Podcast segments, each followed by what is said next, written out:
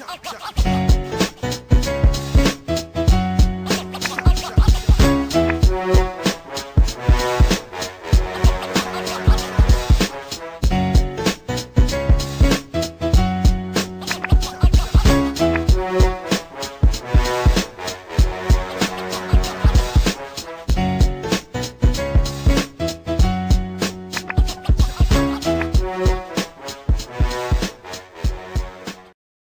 to another edition of Hoop Talk. My name is Ryan. There's my guy Jalen. What's up? What's up, everybody? Today we're going over the Western Conference to see how the Western Conference shakes out in the playoffs. Now, before we start, I do have to say these are the top eight teams right now. Obviously, with the play-in, everything could change. We don't know if the seeding will change, but this is what we're going off right now with the top eight teams. All right, so the first series, one seed versus the eight seed, the LA Lakers versus the Memphis Grizzlies. Jalen, how much of a fight do you think the Grizzlies are going to put up, or do you see this as more of a sweep? Sweep, vacuum cleaner, the whole nine. It's they're they're getting clean house, and it's not gonna be pretty. I love Ja Morant to death. I love this young squad. Triple J is getting in his bag right now in terms of developing that three point shot. I think that picking up Justise Winslow might have been one of the sneakiest picks all season in terms of in terms of teams trading for players this year and getting that value out of Andre Iguodala was huge. But LeBron James by himself has held down better teams. And this is a young Memphis team that under Taylor Jenkins has definitely um, overachieved this season. No matter what anybody sees in the Pelicans, who are coming up strong later on in the year, um, the Spurs, who have a tradition of making the playoffs, in spite of teams like that, the Trailblazers, who really only fell off because of injury, but nonetheless, Memphis was able to take advantage of that and not only outperform the expectations that came with them this season, but they were able to solidify a playoff spot. And I think that's going to be great experience for a young team like this. But in the moment, it's not going to feel that great because I feel like LeBron James, AD, the combination of those two is just going to be too much, and the Lakers are going to win it four. What I'm going to ask you, because I think we kind of understand already that the Lakers are the favorite in this. What I want to ask you is who do you think if LeBron James is having an off day, if AD is having an off day, who is the player on the Lakers that you say is going to step up in a playoff scenario if a young Grizzly team decides to get hot and we need a player, we the, the Lakers need a player to stop the bleeding? This this is a good one there's a lot of players. I think there's a couple players on this team that could work, and I think number one is uh, Danny Green. I think Danny Green has the playoff experience needed. I think he knows when to get hot, and people forget sometimes how great of a two-way player he is, and I think that always gets swept under the rug with him. Some days he's kind of quiet on the offensive end, but he always makes up for it on the defensive end. That's why I I think Danny Green's a guy who can really can really make something happen.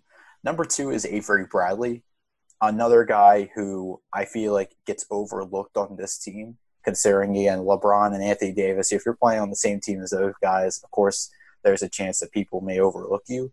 But I think with a guy like Avery Bradley, again, he's played on a couple different uh, playoff caliber teams. I think he has great shooting ability from beyond the arc. I think if you need a good scoring option when LeBron and AD aren't on the floor, I think uh, Avery Bradley's a good guy to have. And this is going to be a weird one, but number three is Dwight Howard. I Agreed. think, listen, Dwight Howard hasn't been in the playoffs for a while. I think if we're seeing a different side of Dwight Howard, I think he's going to turn back the clock and give us magic Dwight Howard. He's he's again, I think one of the more underrated signings in the league. And I was really excited when they picked him up because I think they needed somebody to complement uh, Anthony Davis, and I think Dwight Howard's the guy. I I think the only thing that really concerns me about the Lakers going far is the play that they have when LeBron and AD aren't on the floor. Like, is Danny Green going to step up? Is Avery Bradley going to shoot the ball well? will Dwight Howard be a factor in this series? Again, like I agree with you. There's no doubt that uh, this is going to be a sweep. I think you know Ja Morant and Jaren Jackson. I think they definitely have star star potential. They have star power. Uh, I, I think right now is not the series that they're going to thrive. But yeah, I, I think if I'm looking at factors besides LeBron and AD, look to Danny Green, Avery Bradley, and Dwight Howard. Well, I'll tell you this much: one series that is not going to be a sweep whatsoever is the Clippers versus the Mavericks. We're talking about two teams that have some serious star power with Kristaps Porzingis, Luka Doncic, Kawhi Leonard, Paul George, throw Lou Williams in there, throw Patrick Beverley in there. I mean, both teams are scary.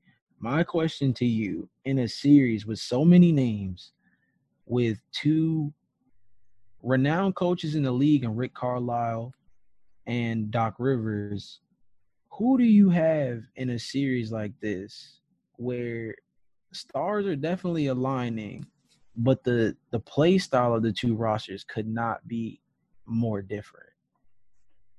Clippers in six. And here's why. I think the Mavs give them a lot of trouble. I'm not going to undermine the Mavericks. I think that this team definitely has a future ahead of them with Luka Doncic and Kristaps Porzingis.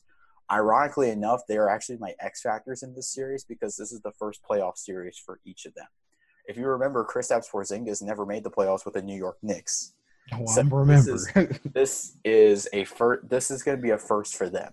So, how well are they going to do? And is the pressure going to be too much? I think outside of those guys, I don't see really anyone on the Mavericks that can give the Clippers a hard time on the floor. The Clippers have a lot of depth going into these games. Like we said, Lou Williams, Harrell, Shamet, Pat Patterson, JaMychal Green coming off the bench. I mean, not to forget that you have Morris on the floor, and of course Paul George, Kawhi Leonard, Ivica Zubac. I think there's so much star there. There's so much like depth on the floor for the Clippers. I don't see the Mavs having that yet. I think that they're going to acquire. They're they're a lot like the Pacers. I think the Mavs and the Pacers are two similar teams because they're both kind of young. They don't have a lot of star power yet. I think Victor Oladipo is the clear star on the Pacers. I think Luka is the clear star on the Mavericks. But Porzingis is a nice like Porzingis is a nice like he's part of a nice duo with uh Luka, much like Miles Turner is a, is part of a nice duo with Victor Oladipo in Indiana. So I think there's still a lot of growing to do for the Mavericks. Not yet, but in time, I think they will definitely make the playoffs and go far. As for right now, the Clippers in six. I have to agree with you. Honestly, we are scary on the same page in terms of the comparison. I definitely see a ton of the Pacers in Dallas.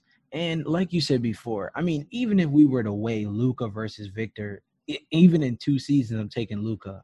I've loved Lucas since before he was drafted. So there's the translation that he's had to the NBA game that just shows that he's got a pro savvy and it's something that has made him stand out early, something that Victor Oladipo did not get the chance to do playing for the Magic, playing for the Thunder in the past.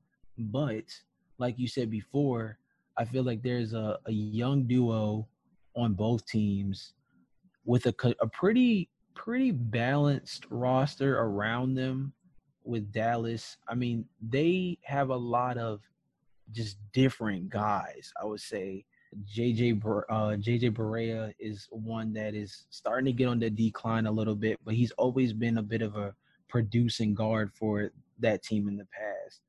Their roster as a whole is just one of those similar to Indiana that you don't know maybe everybody on the team, but their collective group is one that is not going to be a tough out on a night to night basis. Like you said beforehand, I think that players like Seth Curry off the bench for Matt for the Mavericks and um, Jalen Brunson at the guard spot, Dwight Powell at the forward spot, are they ready to take up uh, the challenge of going up against well-renowned bench players in Lou Williams and Montrezl Harrell? Are they ready for Marcus Morris off the bench to maybe drop 20 on their head one day? Are they ready for the onslaught shooting? There's Landry Shamet, who is slept on for this roster, to be honest. Like you said before, I really think that this is going to be a series that is competitive, but a series that shows that similar to the Grizzlies, Dallas is a year or two too early. And the series against the Clippers is gonna again be good, good experience, but it's not gonna feel great in the midst of the series itself. Yeah, I I think once again, I think you hit it on the head. The Pacers, the Mavs, they're very similar. About a year or two too early. I'm not discounting the Mavs. I think the Mavericks are a good team. Like Luka's been solid this season, and you put him in with Porzingis, they kind of remind me of Steve Nash and Dirk Nowitzki in the uh, late '90s. That just I, I, just get like great nostalgia from seeing that. It's just crazy how like Luka, how well Luka fits in Rick Carlisle's system. I think he's just able to just freely work with the ball, and then you give him a compliment like Chris Kristaps Porzingis, and that's just it's a match made in heaven. But I want to ask you about this next series because I, I see a possibility for an upset. The Nuggets and the Rockets, the three seed versus the six seed. Jalen, do you think the Rockets will have what it takes to upset the Nuggets? Emphatic yes. Emphatic yes. And my reason why is this is a series where it's two high octane offenses going at one another. And I really believe that it's a series that comes down to you versus the guy in front of you, the matchups directly do the Rockets have a solid big man right now? If PJ Tucker counts, then maybe, but I can't count a six-six center as being a solid big man per se. But let's look down the roster. Former MVP Russell Westbrook, former MVP James Harden. Scary once was a six man of the year candidate, also was selected as six man of the year in the past, and Eric Gordon. Robert Covington is probably one of the most slept on forwards in the league right now. I think that no matter how much people were uh, down on the small ball lineup that was the Rockets throughout the back half of this season, it plays to the strengths of the players they have. It allows them to play five out. They're all they've they've always been a three three ball shooting team at heavy clips for like probably the last two to three years. And the best part about the whole situation is it's the first time we've ever seen Russell Westbrook in the playoffs without a big man to clog the lane. I mean, I love Steven Adams, but we're talking about a highway to the basket here. There's no hate against Jamal Murray, but I'm not putting my money on him to block him. I'm more so putting my money on Jamal Murray being a turnstile all series. With that being the case, though, I have to take the Rockets, but it's going to be in six games because Denver is no slouch. Denver is giving a lot of teams a run for their money. And although they don't have the home court advantage of the altitude and stuff like that, like they're typically used to having, especially last uh, last postseason, watch out for the name Michael Porter Jr. First season on the court, and he was really starting to catch his feet as the season was progressing along as they started to slowly insert him into the starting li- lineup as Paul Millsap is starting to kind of take more of a veteran leadership approach to his position on the roster rather than being a steady contributor. That is going to be a player alongside Gary Harris, Jokic, Jamal Murray that could really turn the fortunes of the Nuggets. But again, you can't really rely on a young player like him to be the deciding factor. And I just think that with that being the case, the Rockets have way too many aces that I can bet my money on. But who do you think on the Rockets is the biggest proponent of how they get out the first round? Is it Russell Westbrook, who hasn't sniffed the second round since KD left? or is it James Harden who is facing the burden of being in a season where his biggest nemesis and the Golden State Warriors is not here anymore? at least for this postseason. I want to say first of all, I think we're not only reading from the same page. I think we're reading the same book. I I seriously feel like the Rockets, they win in six games, but I also feel like if we're picking somebody who's a proponent, I think it's Russell Westbrook. Russell Westbrook has no fans that are going to distract him. And keep in mind, we've seen him get in altercations with fans before, but it's like there's going to be no fans. So this is this is the best thing that could have happened for Russell Westbrook. This is also the best thing that could have happened for Russell for uh, Russell Westbrook because this is the first time that him and James Harden have been in the playoffs for six years. I think that this is a duo that they're older. I think they know what they need. They know what they want. I think they know how to play together. I think they're gelling together on the court. It's almost like a flashback to when they were on the Thunder, except James James Harden was on the bench for. Uh, I think he was the six man mainly. But if I'm looking in depth in this series, the Rockets small ball, the way they're able to play with smaller guys five out, like you said, I think it's going to be that play that actually helps them. Now, I, I kind of have to laugh because, yes, PJ Tucker is their center and he's six five. They don't have a guy on their team that's bigger than six eight. Honestly, it's actually working for them considering they have 40 wins this year. So that's why that's why I'm like, you know what? I don't know if I'm ready to sleep on the Rockets. Like you said, Russell Westbrook, James Harden, former MVPs. Eric Gordon's a great three point shooter he's absolutely ready to be a starter now after serving his time on the bench, being the sixth man. Now he's ready to take over the three. Robert Covington, the one thing that people don't talk that don't praise Robert Covington on is his defense. He is one of the better defenders in the league today. And I think if you match him up with Millsap, if you match him up with Michael Porter Jr., he's going to lock it down. I have no doubt in my mind that he's going to lock it down. And then of course PJ Tucker is the center. Obviously, doesn't, doesn't seem right, but you know what? I if it, if it works, it works. If the shoe fits, then wear it. I'm looking at the Nuggets, and listen, this, this is this is tough for them because they have stars on this team. Jamal Murray is a bona fide star one day. Nikola Jokic is one of the best centers in the game, or centers, power forwards in the game. I think Gary Harris is also great. He's a, he's one of the more underrated shooting guards in the league. And Michael Porter Jr. I think will be a star one day. I think they need. I think he needs more time to develop. I think yes, having Paul Millsap there to help him develop and give him veteran advice and leadership, I think that definitely works in uh, Porter's favor. But for right now, I mean, you know, maybe he has a great series maybe he maybe people will talk about him as the star of this team one day. Right now, I think this is not going to work in favor of the Nuggets. I think the small ball approach is going to work for the Rockets in this series. I can't help to agree with you in terms of that. Like I said, we're definitely on the same page. I think that it's a series that, you know, on paper looks like a toss up to a certain extent. Both teams have their deficiencies. Both teams are not crazy when it comes to being uh, playing on the defensive end.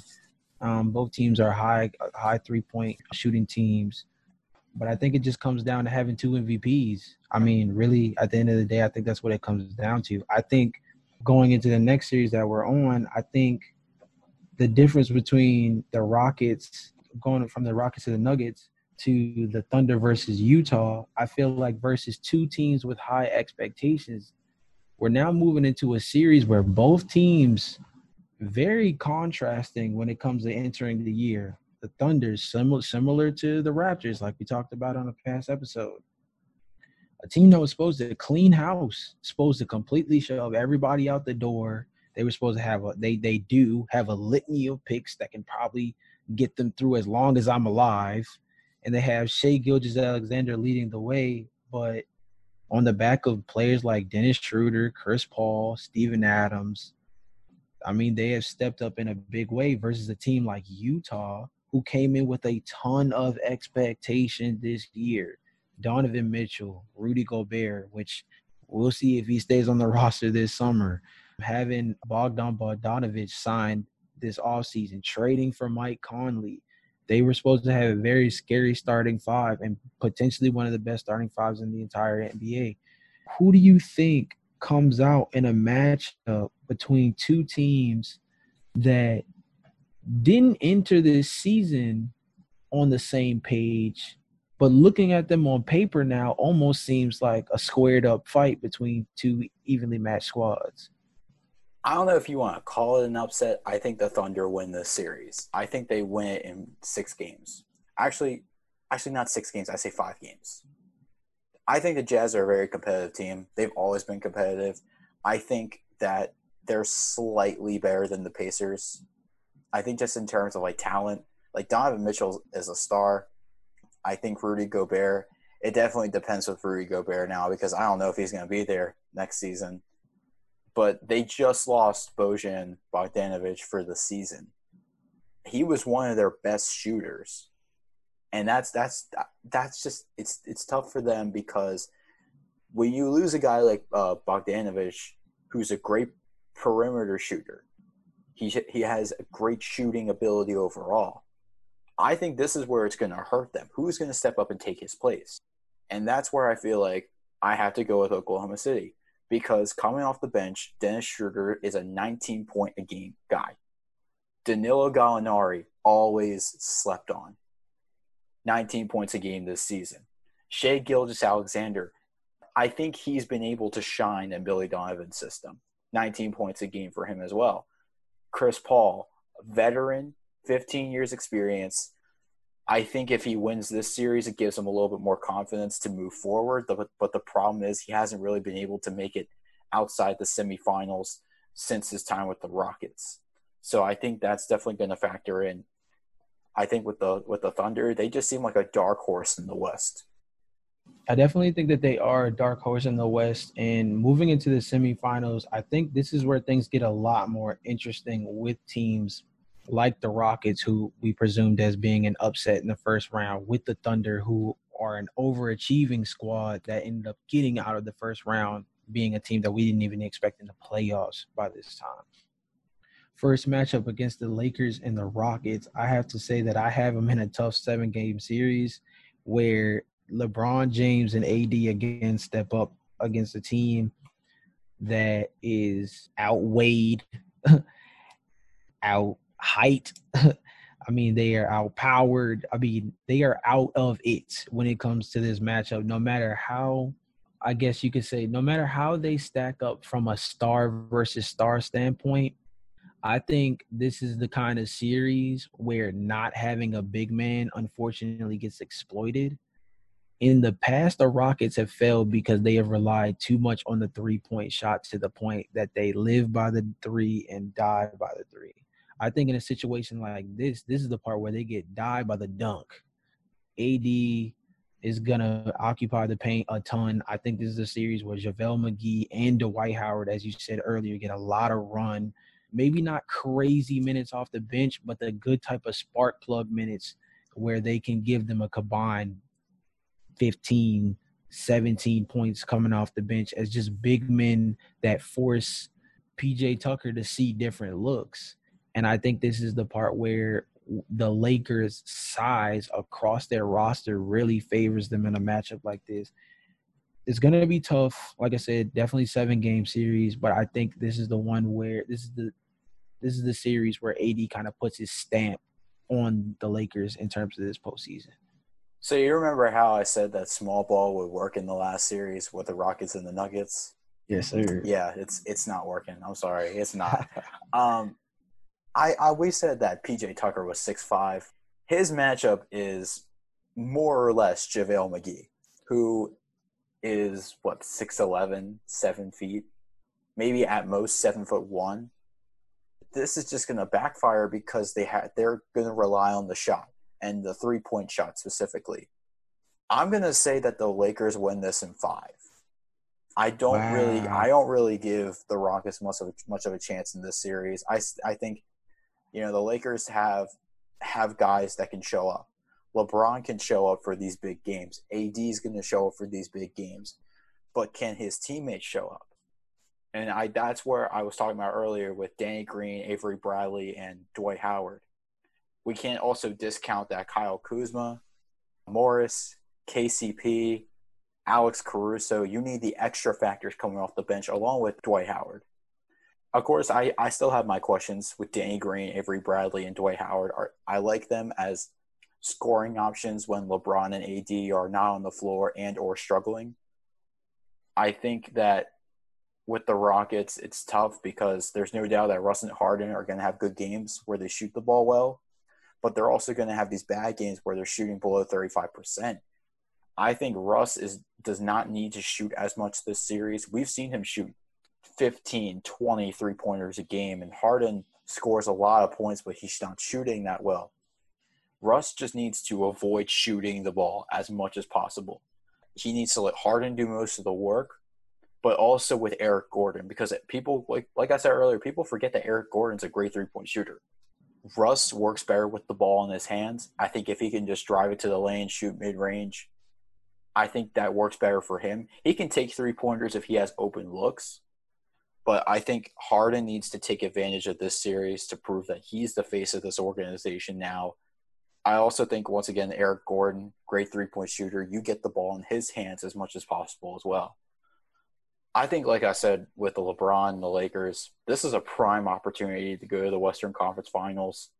The Rockets will win one game, at most two, I, I definitely don't see the series as a sweep for the Lakers. I definitely think Harden and Russ are going to have some good games in the series, but I think the small ball is definitely going to backfire in this series. Moving along, honestly, I have to say that one series that does look nearly like a sweep is this Clippers versus Thunder series right here. I have to say personally that although I love this Thunder team and the way they're built up and just the way they've been able to overcome odds and expectations this season, this is one of those series where I just feel like you got a bad matchup. Thunder love to play a three guard set with Dennis Schroeder, Chris Paul, Shai Gilgeous-Alexander all running at the same time.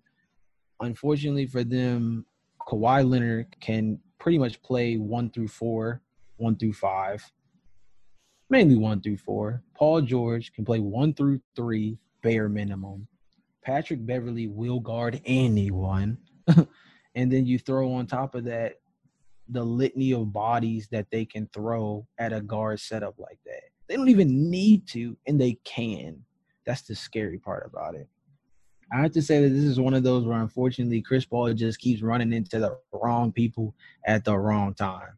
And catching the Clippers in the second in the second round of the playoffs in the form that they are in right now, in terms of how many players they can throw at them, and the fact that Kawhi Leonard and Paul George are two MVP caliber players on the floor, I just think that the Clippers outweigh them in every category. I mean, top to bottom, from starting five coaching, which I think is huge because although Billy Donovan has done well this season, I have way more faith in Doc Rivers. And then, of course, the bench, which the Thunder have a lot of young guys like Hamidou Diallo coming off the bench, Terrance Ferguson, players like that, that still, although they might be able to get out the first round, I think as things get tougher and you play championship caliber teams like the Clippers – that it's going to be hard for them to hold up. I say they're out in five, though.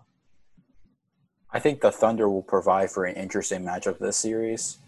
I think if OKC pulls out a victory or two in this series, or maybe even the series itself, which is a bit of a stretch to say that the Thunder may upset the, the Clippers in this series. But if it happens, I feel like it's going to be because of Danilo, Shai, and Chris Paul. Now, I know Dennis Schroeder is going to provide that extra scoring they need off the bench, but Chris Paul is going to need to be the guy that needs to take it to these to the Clippers. It's just it's gonna it's a shame because the Clippers are just too good of a team right now. I think that the Clippers have a loaded roster, like I said earlier, and Williams and Harrell are going to be factors coming off the bench. I say Clippers in six. So I definitely don't think we should keep the people waiting in terms of this next one because I mean it is the most anticipated series that pretty much started from the minute Kawhi Leonard said he was going to the Clippers. We've got we've both end up having the Clippers and the Lakers making the finals. Before you tell me how many games, before you tell me who is your X factor, who is the player that we need to watch out for, what coach you trust the most.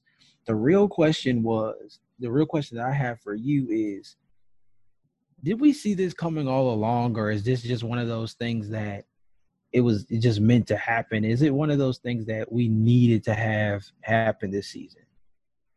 I think this is the perfect timing to have this series.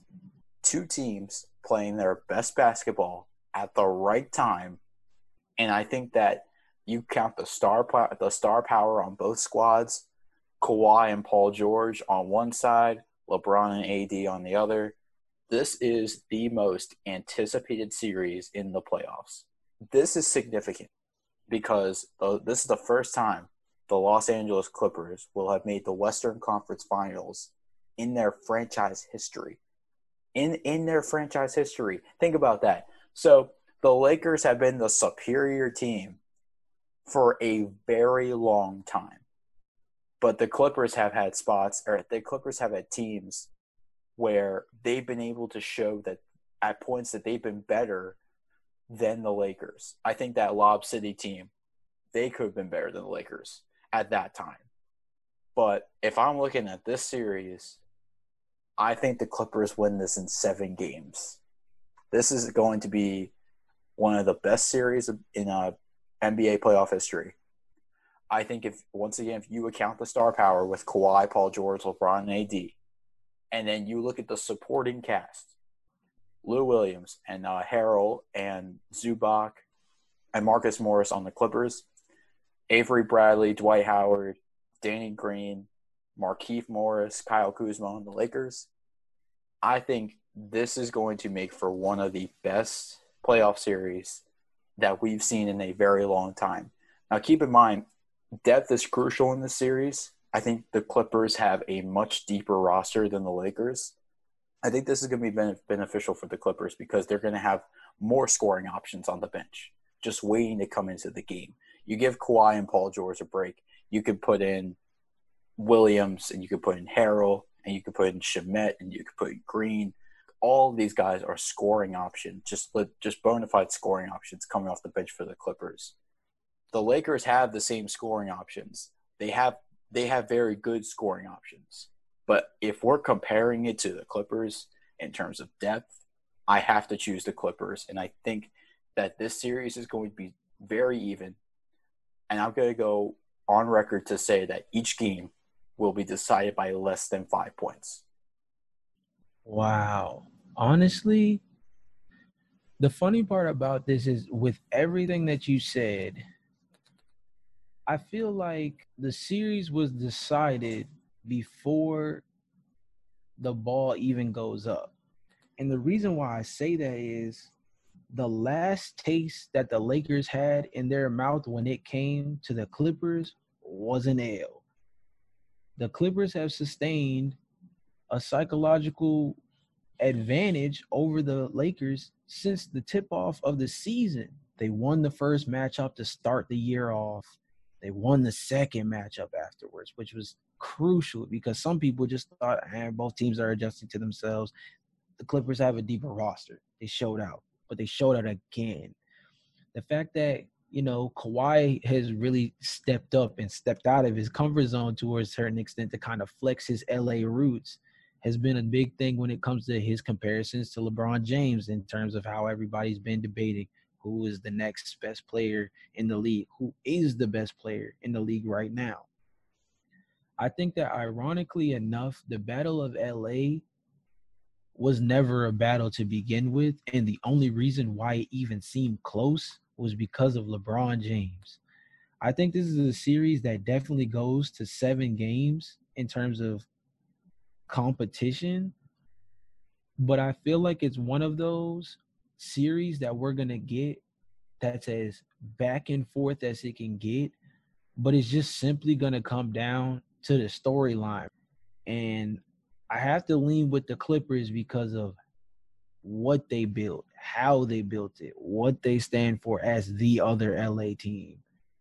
what Kawhi Leonard would be accomplishing if he ends up getting to the finals, leading a third team to the NBA finals, doing it in both conferences. That would be monumental. And as monumental as getting LeBron James to the finals again sounds like it would be, this is this is also LeBron James with limited time.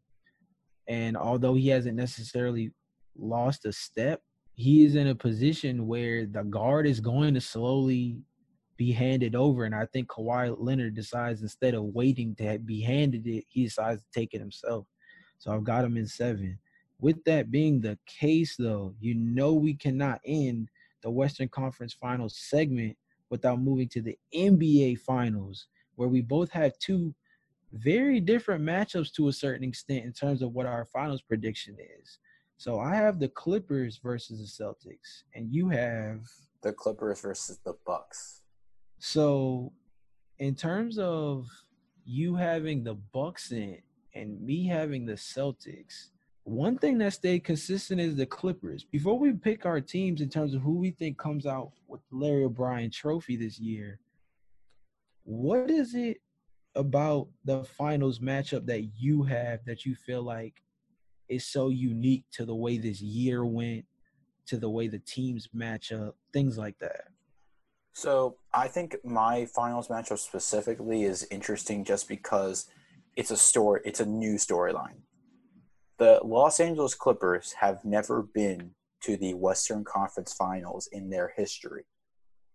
That's going back to the 70s when they were the San Diego Clippers the thing that's really interesting for me is that I think it's time for them to claim the city of LA. It's almost it, it's not really a battle. I think this is the ending of a war. I think with the Lakers being so dominant for as long as they've had, and the Clippers being mediocre at points and then really good but not great, I think that this is the time for the Clippers to take over and claim the city of LA for one year I think they just need. I think they need it for one year to establish to to reestablish their confidence. If I'm looking at the Bucks, I think the pieces we we've been saying for for the show, the pieces that surround the star. Giannis has a lot of pieces that that he can work with with Bledsoe, Matthews, Connaughton, DiVincenzo, Middleton. I think that it's it's the it's going to be the pieces that really help Giannis in this series. The thing that's also interesting is how deep these rosters are. I said in a previous episode that the Bucks have the deepest roster in the East. The Clippers have the deepest roster in the West. If you're looking at it in terms of depth, these are two of the deepest squads in the NBA. I really love the way you ended that point because I think that's what my reason for why I like the matchup that I have in the Clippers versus the Celtics is is the uniqueness and the impact that depth will have this season. I think the most interesting thing about this year with everything that has gone on is that this could potentially be one of the first NBA finals that we see potentially in NBA history where the word depth actually means something to who becomes the champion. You know, there's always the saying of stars are the ones who win you games in this leagues in, in this league.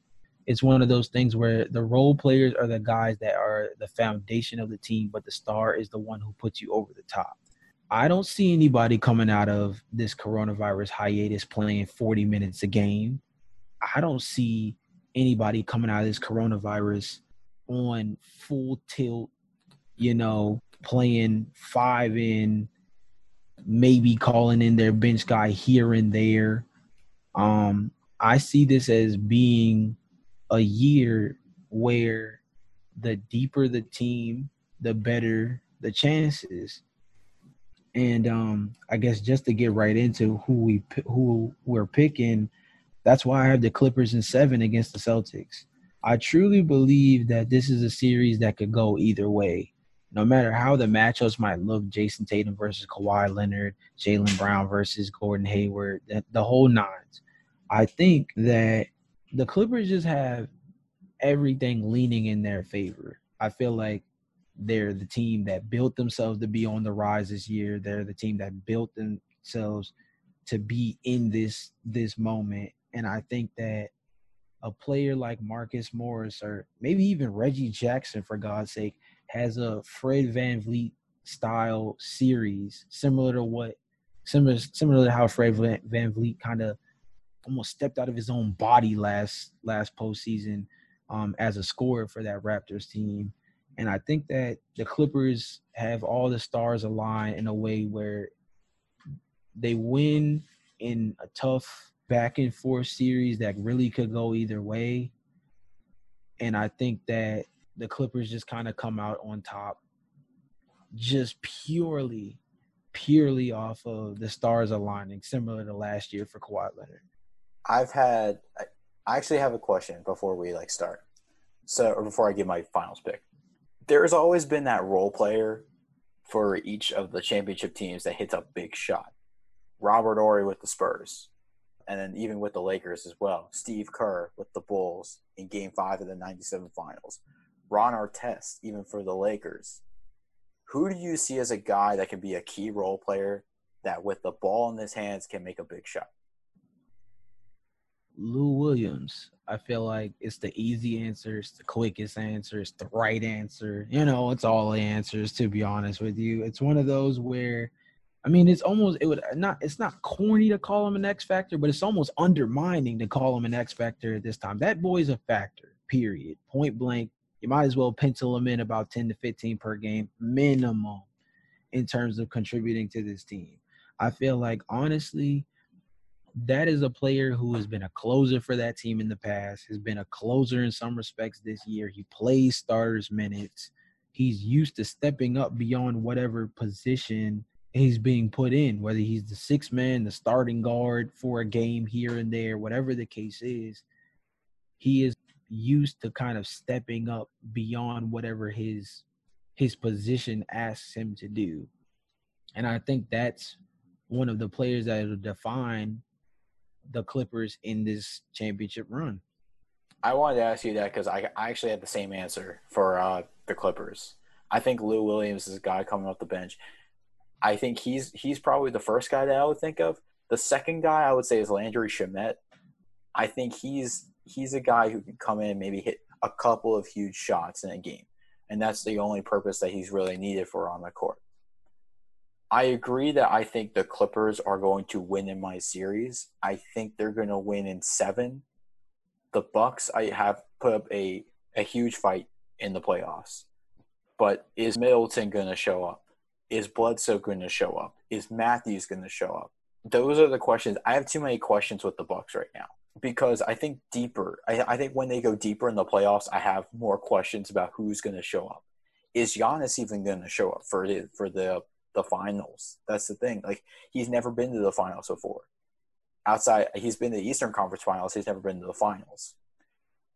I don't really have a lot of questions with the Clippers.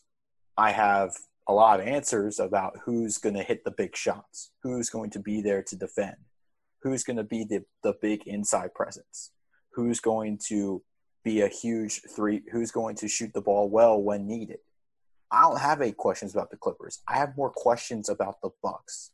And that's why I think the Clippers are going to win seven games. I mean, I think that's the big thing about it. I think all the stars just have to align, but I think that the Clippers have more than luck on their side in terms of this se- this season. They've built their roster to be championship esque, a way that they have more than just one superstar. And I think in a series against the Bucks or the Celtics, I just feel like everything says Clippers to me this year, for sure, for sure. So you and I have the same finals pick. We're both going with the Clippers. Mm-hmm. All right. Well, that's it for us today here on Hoop Talk. On the next episode, we're going to break down First Take's top 15 primetime players.